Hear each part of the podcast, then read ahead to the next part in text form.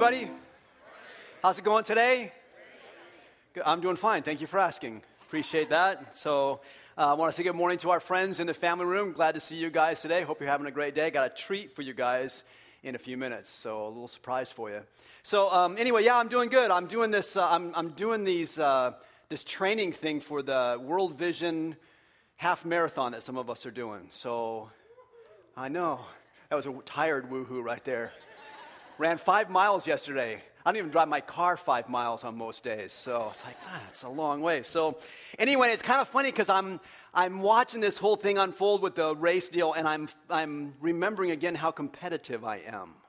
I mean, I'm not going to win the race. Let's face it. I'm not going to win. But I want to. which is going to kill me before October 18th when it comes along. So I don't know how that goes. Anybody here competitive?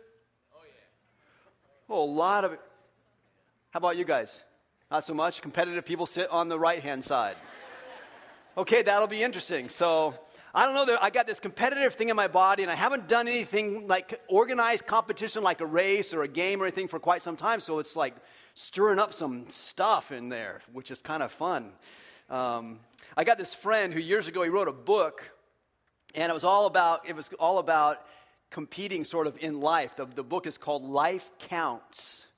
And it's one of those, it's one of those titles that really means two different things. So life counts, life, life matters. We all would agree with that. But then it also means life counts, like you count stuff. We, we count stuff, don't we?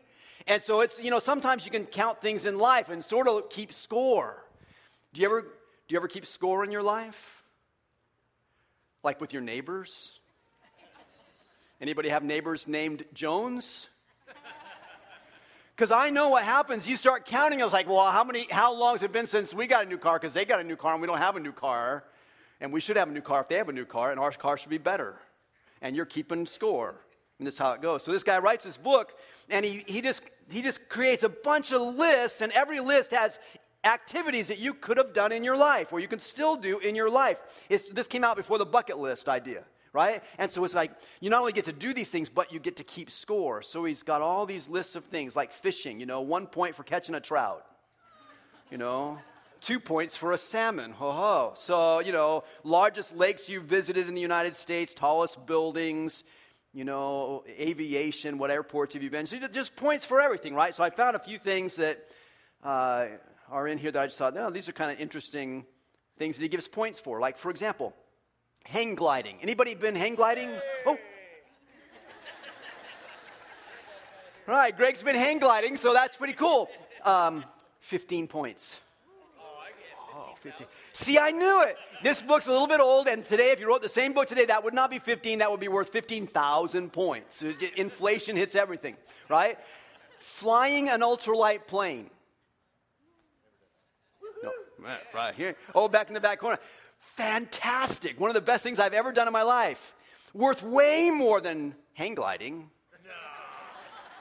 Not according to my friend. Fly an ultralight. Pilot an ultralight. 10 points. I need an editor. How about this? Change the oil and filter in your own car by yourself.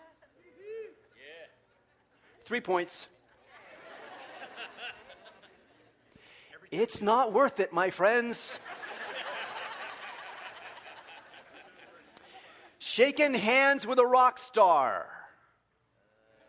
Shaking hands with a newscaster. Shaking hands with a police officer. okay. Shaking hands with a minister. Oh, how about that? This is awesome. This is the first time I've been on the same plane with Bono. It's fantastic. Each one of those, two points. I mean, right, so you go down the list, it's really fun, and you can compete, you can keep score. It's just, it's very interesting kind of how it all shakes out. And in the book, my friend who wrote that is a follower of Jesus. So, and so in the book, he gave points for being a regular church attender. Same as flying an ultralight. 10 points. It's like, ah, okay, that's whatever. That's, that's all cool. And that's kind of an interesting thing, too, because he doesn't define what regular church attender means. I know, I know literally thousands of regular church attenders in Folsom. I see them every Christmas and every Easter. They're very regular. They're very they're more regular at church than some of you guys are. I don't so I don't know how you count that thing. They'd get 10 points, we'd get 10 points. Okay, so that's all interesting. Uh, we count a lot of things in this world. It's interesting when we were going through a series earlier this summer, our series in Galatians, we're reading Paul's letter to the Galatians. And we found a phrase in there in Galatians chapter 5 verse 6 where Paul says the only thing that counts is faith expressing itself in love. Remember that? The only thing that counts. So there's like so the Bible says there's one thing that counts. It's faith expressing itself in love. And yet in our world we count all kinds of stuff. We keep scoring all kinds of things. We say there's all kinds of things that matter. And even when you take Paul's words and you go the, the only thing that counts is faith expressing itself in love, you go, well, yeah, but how, how do I express it in love? What are the kinds of ways that I can express it in love? And so we thought, you know, let's just take some time as a church to talk about what counts. And admittedly, sometimes Christians who hear that their church is counting get nervous. Some Christians get nervous about the church counting. It's like, oh, you're going all corporate on us, you know, or the only thing that matters is numbers to you guys, or something like that. It's like, well, I just have to tell you, we've been counting some things at Lakeside since we started. And some of you are like, good, you know, you have to count because people count what's important. You're never going to make progress unless you're counting and, and checking things out. So we, we count what's important. Well, there's an old saying that says, what counts gets counted, and what gets counted gets done. Like, yeah, I, I think that's probably true. So, so we count what's important. We've been counting the offering at Lakeside ever since we first started giving an offering. You, you're okay with that? Sure, because you go, it, it's important, it matters, right? You might not want me talking about the offering, but you're sure if you give an offering, we better count it before we take, take it to the bank. You don't want us taking this pile of checks and cash, go down to the bank, go, we don't know how much is here, even the cash, we don't know how much is here, take what you want, but let us know how much is here. That would not be good stewardship on our part, and you would not be happy with us because that matters. And would it surprise you to know that we count people in the auditorium every weekend? We count people in the family room every weekend because you count. You matter. You are important. Aren't people far more important than an offering? So we count because it matters that you're here, and we'll talk more about that as we go along. We want to take some time over the next few weekends and just do a series called What Counts.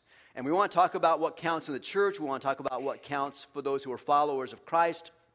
We're going to talk about several aspects of our church life and our, and our spiritual life and what counts in those things, what matters in those things. And we're not going to cover everything, but we'll cover a lot of it. And all of these things that we're going to talk about in the next few weekends deal with areas where it's my responsibility as one of the pastors of the church to equip you as the saints of the church to do the work of the ministry. I find it interesting that my friend in the book called people like me ministers. I never use that title for me. I use the title pastor.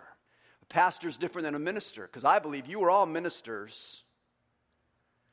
I believe every one of us has been given a call by God as followers of Jesus to be ministers to others, to be servers of others. But it's my job as a pastor to help equip you to get ready for that. The Bible calls this discipleship. Jesus said, Make disciples of all the nations, baptizing them and teaching them to obey everything that I commanded you. It's discipleship, and so that's what we're talking about. We're going to talk about it in terms of what counts. Now, for us, when we uh, uh start talking about counting things or doing things in the ministry or what, are, what is our life supposed to be like as followers of Jesus, for us here at Lakeside, it all gets filtered through this lens that we call oikos. Some of you have heard the word, you've heard us use the word oikos. Yes? It's more than a yogurt. So, yeah, so let me just kind of explain this. So, we, there, we have this grid or this lens, this filter that we use to, to, to look at everything we do in the ministry and every kind of thing that counts for followers of Christ. It's called oikos. Oikos is the Greek word for household. It can mean your family, it can mean your neighborhood. In, in current language, you might call it your network. It might be people that live near you. It might be people that work in your cubicle row. It might be people that play on your softball team. It's anybody that God has strategically placed in your life, and He says, I want you to figure out how to love them and serve them and care for them. Because that counts. And we believe God has strategically, sovereignly placed every single one of us in a group of maybe 8 to 15 people, sometimes more than that. But a group of 8 to 15 people, He says, I want you to love and serve and care for those people. And so when we look at ourselves at Lakeside, we go, hey, let's, let's make sure we know who our oikos is. Mine is different than yours. And in fact, your oikos will change. You know the plural for oikos, by the way? It's oikoi. I'm not, I'm not, even making that up, right? So that's the Greek word, the plural Greek word is oikoi. So oikoi change. Or the members of your oikos, they change in my neighborhood, right? In, the, in my mailbox neighborhood, the 15 houses that use my mailbox, four of them have gone up for sale in the last six months. Wow. I'm starting to feel bad. I, I, I know my lawn looks terrible, but it's not my fault. There's a drought on. So, you know, I, I don't know. So these houses are going up for sale, and I'm, I'm like, I, they're in my oikos. My next door neighbors left. They're in my oikos. I've been praying for them, and they, they moved my oikos changed. Oh, but yeah, you know, but, but somebody bought those houses and somebody else moved in. Now they're in my oikos.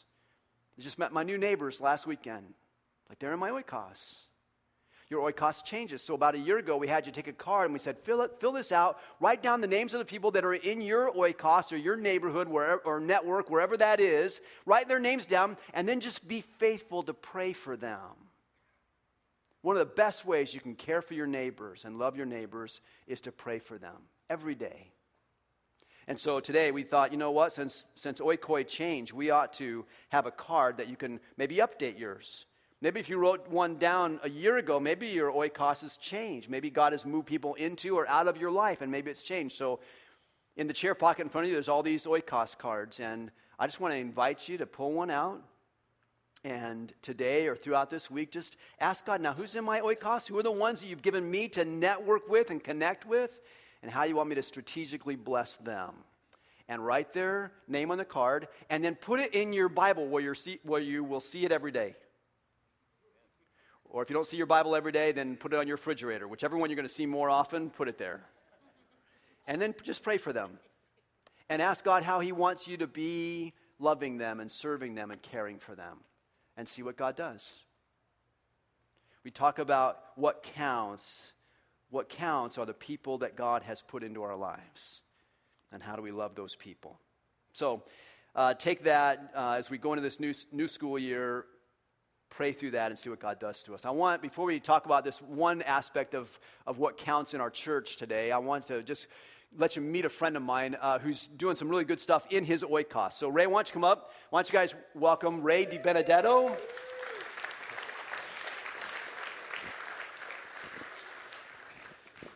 Morning, Ray. Good morning. Nice to see you. So, thanks for being with us.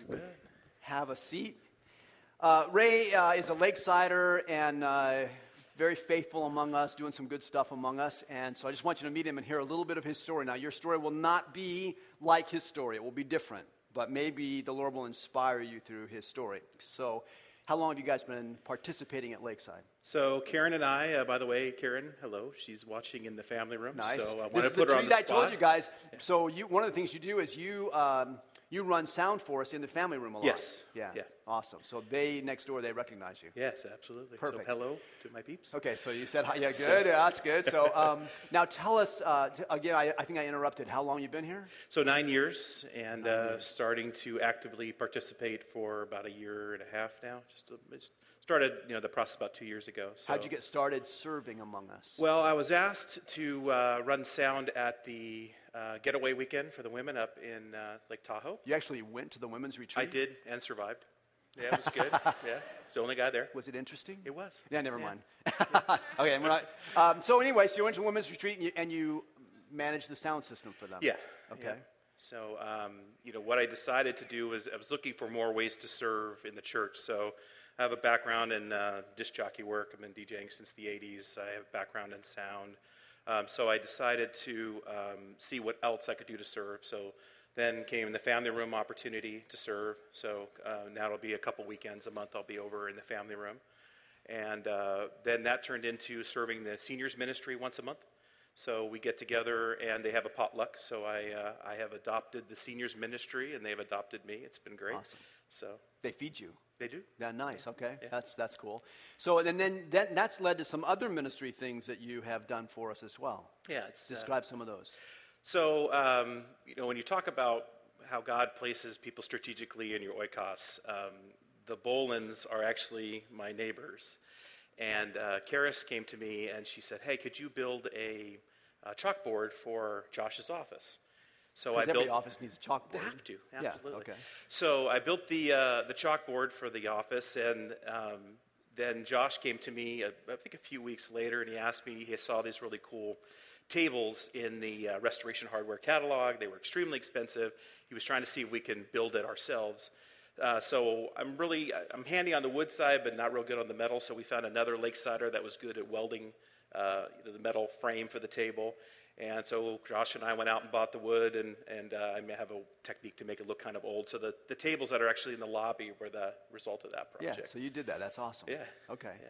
Now tell us about your oikos. You've got a, you've got a neighborhood oikos and a work oikos that Yeah. you that you think about and pray about. Tell us what you're doing in your neighborhood to love your neighbors. So we host uh, movie night in my driveway. So I have a big 15 foot projection screen, uh, popcorn machine, and we invite the whole neighborhood over. And the kids lay out a blanket and they all hang out in front. And then all the adults kind of sit in the back and sit in chairs and watch a watch a movie. Um, You have this like screen permanently attached to your eaves. wife would not let me do that. No. Oh. So, Oh, but uh, Sorry to bring that up then. Oh, it's okay. No. but uh, yeah, so we the same thing at uh, Halloween time. I set the same screen up. Uh, I bring out beam throwers, lasers, bubble machines, the whole nine, and play Thriller on a loop, uh, along with What Does the Fox Say? That was the big one this year. And, uh, and just do it a little bit differently every year. But we get about 250, two to 250 kids that come by, and then it gives me a chance to hang out with the adults. Okay, you're winning. yes. Yeah, you're, So how many you're way ahead. You Yeah, 250 points. Okay, just cool. For, one for each sure. child that shows up, I think. What's your address? Because we're coming next year. Yeah, Darling Way, Darling Way. So, Yeah, and, and it's not it's not about like okay, who's got the coolest, flashiest, you know, strobe lights or whatever. Um, but that's cool. But you're using gifts that you already have, the whole DJ thing and all that. You are using gifts that you have to love your neighbors. Right. Right. What kind of response besides 250 people? You have 250 people in your neighborhood. no, they, I think we we import. So some, you import, yeah. okay. Yeah. All right. what kind of what kind of uh, conversations are developing with your neighbors through those kinds of things? You know, a lot of our neighbors, um, I have, you know, the between the uh, the Keefes and the Diffleys and, and the Bolins, we have quite a few lakeside families on our street. We probably have about six that aren't, and there's some they're they're kind of on the fence. So we do talk about uh, faith, and we do talk about you know coming to spend time with us, either uh, at the like a movie night here or family fun night, and you know invite them to you know, spend time with us Yeah. here. So Yeah, awesome. Yeah. Okay, so now what about work? You've got um, a work oikos too, where some of your uh, co-workers or colleagues, uh, you're loving them too. Mm-hmm. yeah. How's that? So it's interesting. So a lot of the projects that I'm doing, the tables and the chalkboards and the magnetic boards, I post them on Facebook. And I have my work oikos also connected me on Facebook. And a lot of them start this dialogue with me about why are you investing this time? What are you, you know, what are you getting out of it? So it's actually opened the door for me to witness to them about, you know, why it's so important to me. And you know, a lot of them are engineers and they're on the fence. They're trying to figure things out. So I get into a lot of those, you know, watch watchmaker type discussions. Yeah, good. But so Yeah. Okay. Yeah. Very cool. Now I I never have a screen on my on my driveway. I never get to do movie night. Um, I did. I think for Halloween last year we had our our little portable fire pit out front, and we did s'mores, which I thought was like knock it out of the ballpark. yeah. Today I realized it was a sacrifice bunt, but you know that's cool. Uh, but but a lot of us like, well, I, I don't have good ideas. You know, my ideas are are kind of pokey, and yours are better. And like, you did a you posted something on the table for us, our Yeah. our in-house social network at Lakeside. You posted something today on the table with some ideas on it. Right. So what, what I wanted to share is the uh, I keep referring to the Bolins because they're just brilliant. Um, but they they came up with the idea. We live on Darling Way, so they came up with a Facebook page called Our Darling Neighbors, and uh, we have nine of us, uh, nine families out of the fifteen that are part of that page, and we share. Um, you know, everything from I'm setting the, you know, getting ready for the Halloween uh, presentation. You know, everybody show up. To Josh posted a tea time that he had uh, schedule to invite the neighbors to for a round of golf. So yeah. it's a cool way for you to communicate what you're doing and whether it's actually you don't have to go and have a projection screen, but if you wanted to host a potluck or say we're planning on going uh, on a trip to Apple Hill on Saturday, invite them. Yeah. And it's just a cool way to be able to invite people without, you know, you can also, you know, hand out. We did a flyer as well to get people to sign up and yeah. you know, communicate it that way. But it's awesome. a great tool. Thanks, man. Yeah. God bless you. You're Doing great. Right. Appreciate it. Yeah.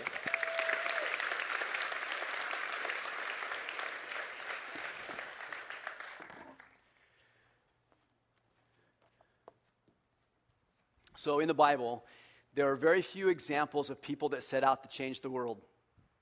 God kind of left that to the apostles. You know, the apostles would go on these big mission trips, and Paul would travel the countryside trying to bring the good news of Jesus to a large portion of the world. But most of the characters in the New Testament are not trying to change the world, they're simply trying to change or influence their world, their household, their network, their oikos. And so God's given you some gifts, God's given you some abilities, and God's given you neighbors and we believe it matters, it counts that we love them in every way we can find.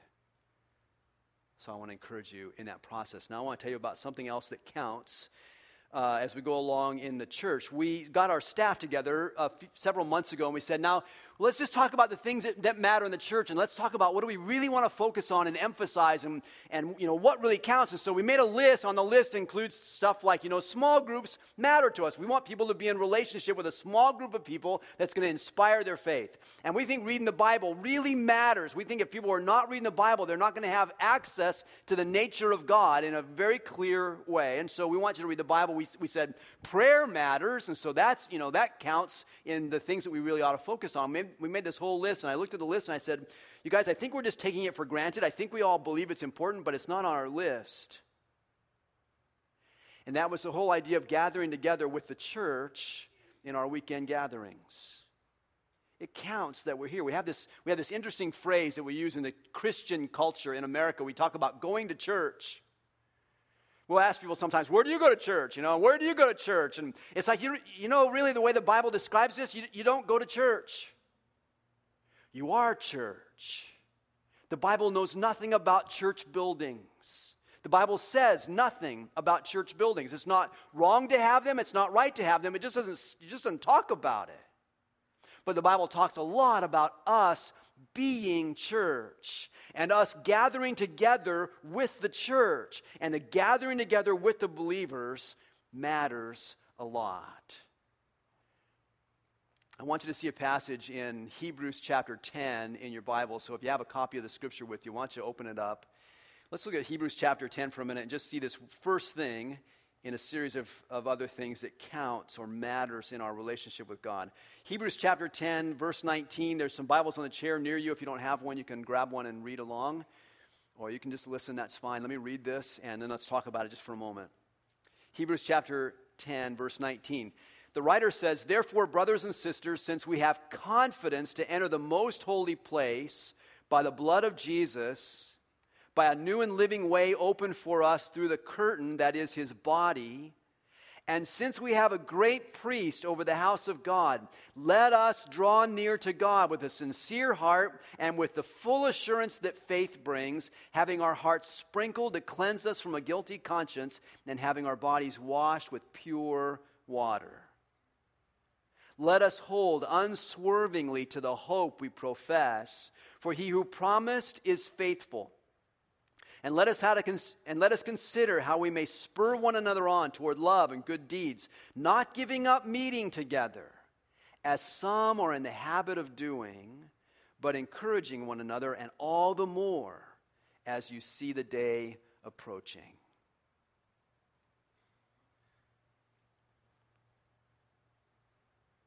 some things that matter in that statement. One thing highly that matters to us, but it comes in three different statements. Anybody here like salad? We've got a few healthy eaters, a bunch of carnivores, it looks like to me, but you know, some of you like salad. So, so the writer gives us sort of a lettuce salad here. He's like, let us, let us, let us, let us focus on these things. Okay, so I worked harder on that than the reward I got for saying it. So. Uh, So, right?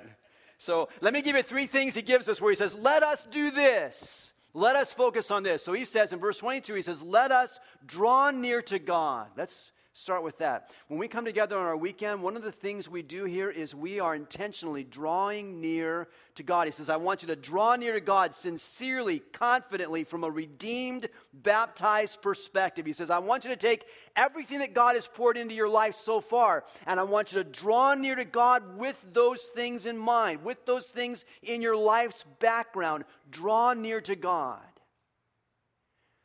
Gabriel, when he was one of our worship leaders here, he, he would lean into the mic sometimes in our, in our singing times and he would say, Make a move toward God. It's a great phrase. Part of gathering together on the weekend with the church family is we are making a move toward God. I want to invite you not to come into church, not to come into, see how easy this is in our culture to say, go to church. I want you to come into the gathering with the believers, not haphazardly. Not even casually. I don't mind if you wear flip flops, and it's okay with me if you wear shorts. I mean, that's, that's not what I'm talking about. But to come in casually having not thought about it. No, I don't want, that's not, he's saying, don't do it that way. He says, I want you to draw near to God. I want you to make a move toward God, and I want you to do it highly intentionally. I want you to pray about it before you get in the car. I want you to be ready before you get in the car. I don't want you to get in the car, throw the kids in, get the right socks on, get them into the car, get them in the church drop them off in Kids Fest, and come into the auditorium 10 minutes after we start and go, whew, I wonder what's next. now, if that happens to you every now and then, that's okay. Come anyway, but that's not the way to draw near to God. Make a move toward Him. Coming to church, being together with the church family is about making a move toward God. And it matters. And it will matter in your life if you give it intentionality. And when you come to Sunday morning, you go, okay, it's almost 1045. What am I going to do? Oh, I'm going to go to church. No, I'm going to make a move toward God. And it's fine. If you're just starting with God and you don't know much about Him and this is all brand new to you, that's fine. Make a move toward Him. Maybe you've been walking with Jesus for a long, long time. You go, oh, I got this dialed in, but it's easy if you got it dialed in to mail it in. Don't mail it in. Make another move toward God. Every weekend when we gather together, it's about making a move toward God. He says, draw near to God with a sincere heart, a converted mind, a baptized faith that's been covered by the blood of Christ. Move toward Him. And then he says in verse 23, and I want you to hold on to the hope that you've been given. I want you to hold on to it. The word hold on to is a word that means to own something without bending. It's the same word from which we get our word catechism.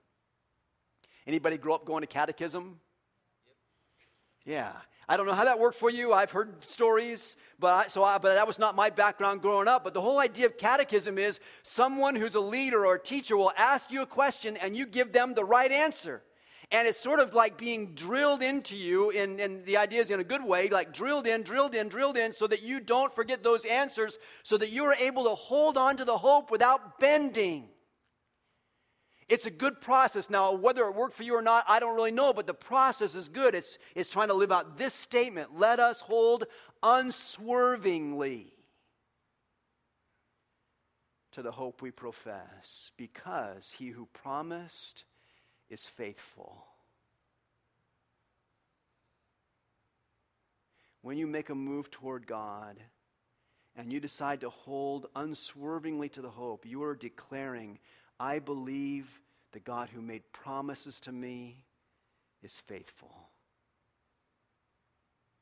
And a little bit farther down the passage, he's going to say, Don't neglect gathering together. Because those who neglect the gathering together with believers tend to begin to lose hope. Don't let that happen. Let us hold unswervingly to the hope that we have received. And then he says in verse 24, and let us spur one another on toward love and good deeds. When we gather together here at Lakeside, we sing. Every week we sing. It's to spur one another on toward love and good deeds, love toward God, love toward one another. And we give an offering and we hear what's going on in the life of the church so you can be involved in those things and we hear a message and we pray together and we read the scriptures together. We do all this stuff that we do over and over and over, but it's designed to help us remember to spur one another on toward love and good deeds. And it's not my job to spur you on. It's not my job only to spur you on toward those things. It's our job. Let us consider how we can spur one another on toward love and good deeds. You know, you know the Greek word that he used for parak, uh, I gave you the word. Sorry. You know the, the, Greek word that he used for spur one another on, you know what that word is? Starts with para. it's the Greek word paroxysmos. You're like, sorry, Pastor Brett, I never took Greek. I don't know that. Okay, do you know the English word that, that, come, that comes from that? It's the word paroxysm. You know that word? No, Pastor Brett, I didn't take English either. No, sorry, no, you wouldn't know that. Paroxysm, it means convulsion. He's talking about be so diligent and so passionate at spurring one another on toward love and good deeds that it's like a convulsion for you. It's like your muscles tense up and you just have to do this. Spur one another on. Another way to translate the word is to provoke one another, which is weird because I usually think of provoking as a not very positive activity.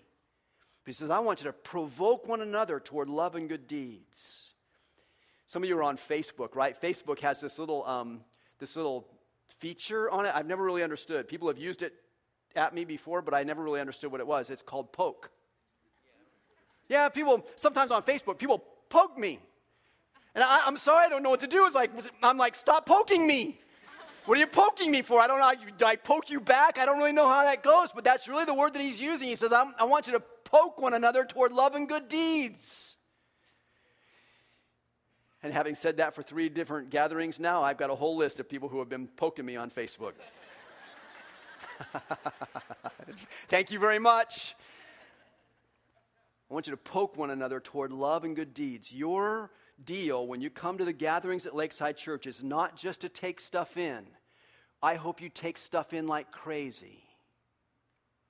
I hope the stuff that you take in changes your world, changes your life, changes your oikos. I hope that's true. But it's not just about taking stuff in, it's also about stirring up others toward love and good deeds. There's an opportunity on, in the Lakeside Life, there's an opportunity this weekend toward love and good deeds. We've got a whole insert, whole full page ad about Kids Fest. Kids Fest is a place where you get to serve and you get to spur one another on toward love and good deeds. And some of you go, Oh, I, I could, I could actually do that. I, I could teach. Or some of you go, I could never teach, but I could help. Some of you go, I'm not even good with kids. Some of you say, I don't even like kids. You could serve at the front counter. None of those people at the counter like kids. Oh, just, no, just kidding. Sorry. Just kidding. No, I mean you can serve, right? It's right there in the it's right there in the program. You can serve and you can take that right out to the to the kiosk today, or you can drop it if you're in the family room or here we got these square barrels. You can just drop it in one of those barrels and we'll get that to them. And maybe that maybe that's a place for you to spur one another on toward love and good deeds. And then the writer goes on and he says, and do not give up meeting together. It's a really interesting statement. And do not give up meeting together as some are in the habit of doing.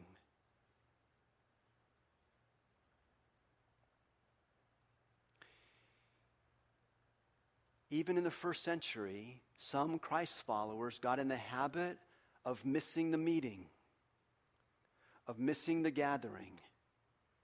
Paul said, when you miss the gathering, or the writer, don't know if it's Paul, when the writer uh, looked at the Christ followers there, he said, when you miss the meeting, you start to lose hope.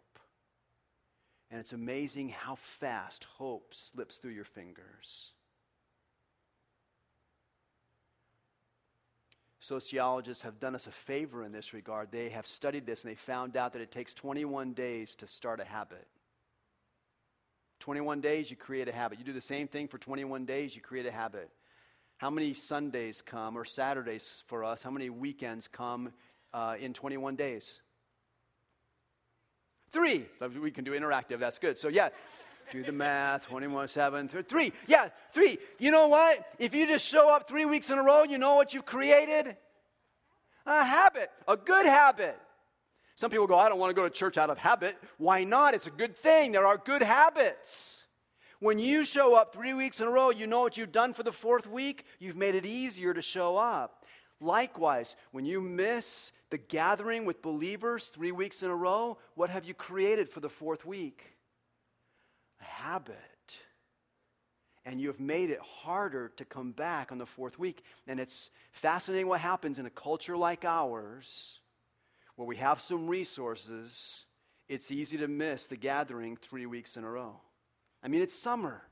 When you go on vacation or you got little weekends away and you're like, oh, we're going to get away, and all of a sudden you miss three weeks in a row and now you've created a habit. And the downside is now you go into the fall and you got soccer tournaments scattered around the world, and so you go all these soccer tournaments and you miss three weeks in a row at least, and then you go into the winter and it's basketball tournaments, and you go into the summer and it, or the spring and it's travel ball, and the next thing you know, it's summer again. And now you just miss three weeks and miss three weeks and miss three weeks, and what happens? You've created a habit and it's a habit that will diminish your hold on hope. And frankly, it kills the hope of many.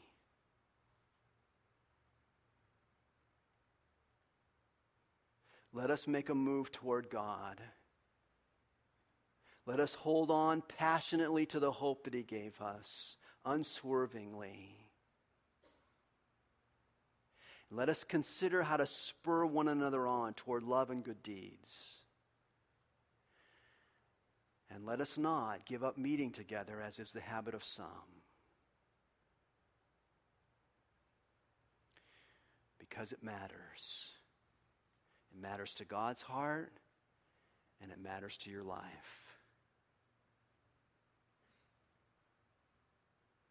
And it helps us to change the world. Jesus, I pray for us today. I pray for us to be faithful. And Lord, there are some in the room probably who they, they're pretty regular. They come once a month to the gatherings. And I just would pray for them that they would make a move towards you and make that two weekends a month. And there are some that are already at the gathering, participating two weeks a month, and I pray that they would be able to make it three.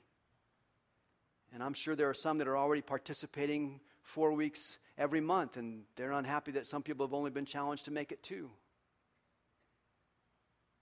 But Lord, the process for us is we're seeking to make a move towards you, not in a single bound, but week after week after week, so that you are shaping us, spurring us on toward love and good deeds. Lord, thank you for all that you're doing in our lives and through this church that belongs to you. And what you're doing in our lives to shape our oikos and our neighbors and our world. We love you, and together today we honor you through Jesus. Amen.